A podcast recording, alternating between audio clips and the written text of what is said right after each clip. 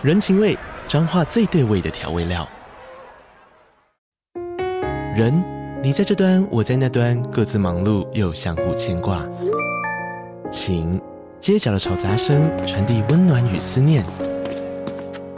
味，是从每一个转角飘出的乡愁。这里是彰化县政府 Pocket 节目《彰化早咖》，我是主持人内克。从彰化大小事各具特色到旅游攻略，透过轻松有趣的访谈，带着大家走进最在地的早咖。准备好了吗？彰化的故事，我们说给你听。以上为彰化县政府广告。嗨，这里是 Sherry's Notes 雪莉的心理学笔记。欢迎你们用 donate 的方式给我们最实质的支持哦，谢谢。MBTI 在组织里面是可以用，但是如果他用的不正确的时候，反而会造成一些反效果。嗨，大家好，我是 Sherry。今天想跟大家聊一聊 MBTI 可以怎么样使用在组织中啊？因为我本身是组织顾问，自从我出了 MBTI 我和我的使用说明书这本书之后呢，很多客户就在问我说：“诶，那你可不可以用 MBTI 来我们组织里面帮我们做一些选材啊？应该看一下什么人适合什么职务哦。”所以我这边累积了一些组织里面我常听到的关于 MBTI 的问题哦，今天。来做一集专门来做回答。MBTI 这个工具，它的主要目的是在做自我觉察，就是了解自己是什么样类型的人，自己的特质，每一个人他的心智功能的状况，是用什么样子的思考模式来做决定，或者是执行他的决定哦。我一直强调，他并没有讲到你的 IQ、EQ，或者是你的工作能力哦，所以我是反对。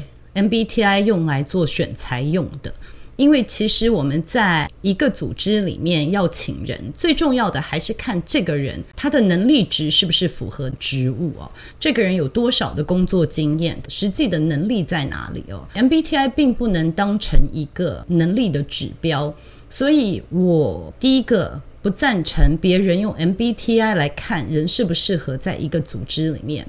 第二个，我担心在网络上面一些免费的评量，他对每个类型会贴一些标签，比如说创业家啊，或者是指挥官啊，这样子类型的人，也许他会接受到组织里面一些投射，就是说，诶，我们需要一个指挥官，或者是，我们不要请他，因为他好像。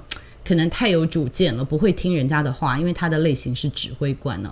我觉得这些都可能是潜意识的偏见，所以我不赞成组织用 MBTI 来选材。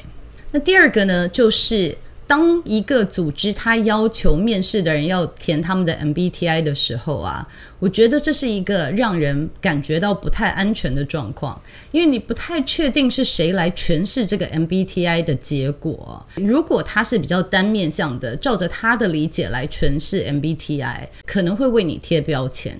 你有可能因为这样子而找不到工作的时候，你在写你的 MBTI 的评量的时候，你可能就不会真正放心的去写了。你可能会揣测说，老板会比较喜欢什么样子的人，所以我写的时候呢，我不一定呈现最真实的自己，而是呈现老板想要看到的你哦。这也是第二个为什么我不建议 MBTI 用来选才的原因。那大家就会问了，说那 MBTI 可以进组织用吗？MBTI 在组织里面可以怎么用？我常常在组织里面做 MBTI 自我觉察的工作坊，只要是有人群聚的地方，其实我们都会带着一些潜意识的偏见，或者是我们自己的想象跟投射，在跟其他人工作。所以 MBTI 呢，其实它是一个让我们可以自我觉察的工具。也就是说，在沟通上面，我们常常有的时候鸡同鸭讲啊。鸡同鸭讲的原因有很多，那很多时候是我们自己沟通的模式，对方没有办法接受，或者是比较不理解我们的沟通模式。这时候 MBTI 就可以帮忙了。那在组织里面，我会带 MBTI 的工作坊啊，其实是希望在一个安全的环境，然后大家都可以理解每一个类型在组织里面都是被需要的，每一个人都可以提供组织一些其他类型人没有办法提供的贡献啊。在这样子安全的环境里面，我们好好的剖析，就是 MBTI 每一个类型，它可以在组织里面发挥什么样子的功能呢？然后当它这个功能被压抑的时候，它可能会呈现出什么模样？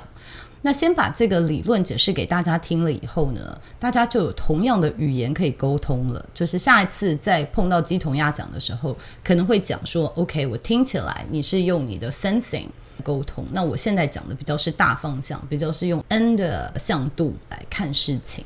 我觉得大家有一个共同的语言的时候，就可以比较能够理解说，OK，对方是从哪一个角度出发的，可以对于团队的多元性比较接受。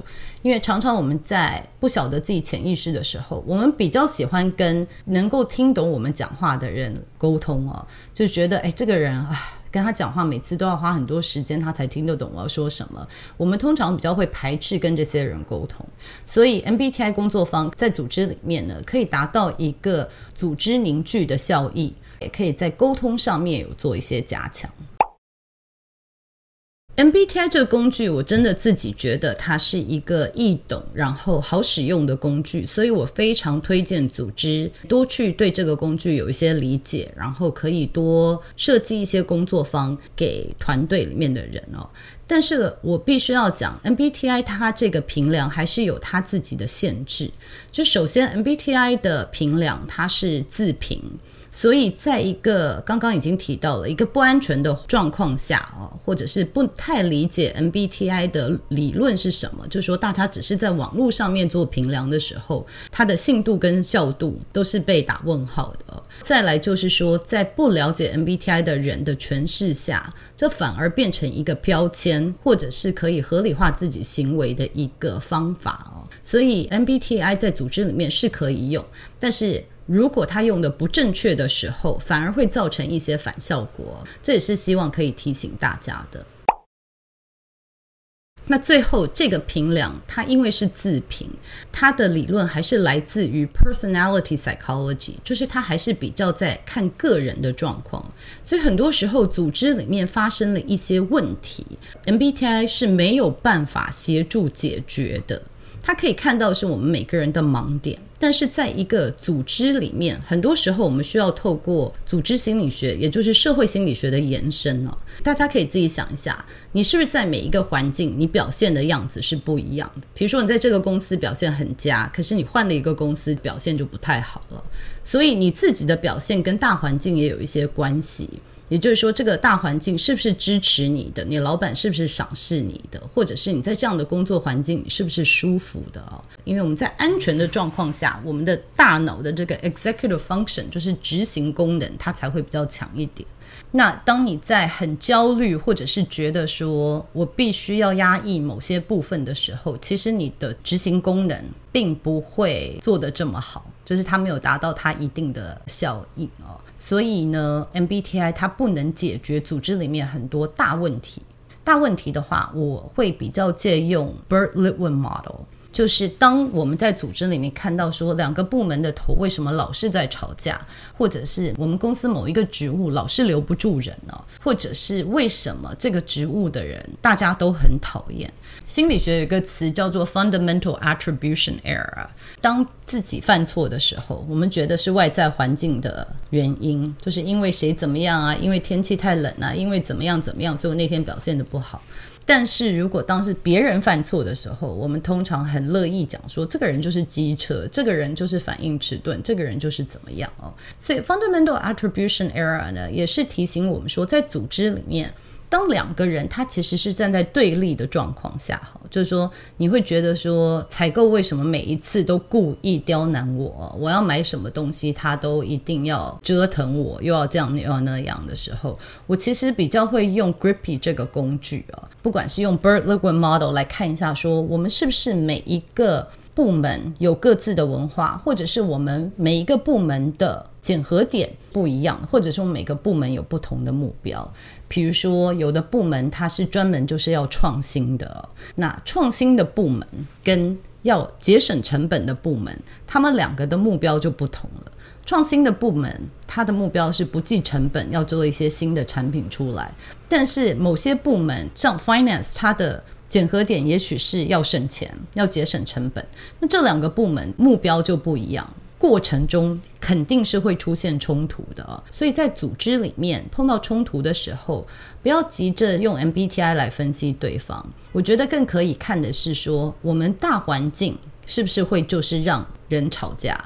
就是只要是我们这个部门的代表跟那个部门，一定就会很难沟通哈。有的时候是系统的问题，所以当组织里面发生沟通的问题，或者是部门跟部门之间有摩擦的时候，我比较不会急着去看说是不是人与人的问题，我可能会退一步多了解一下，就说我们部门的目标跟工作的职务，它本身是不是就是有冲突的？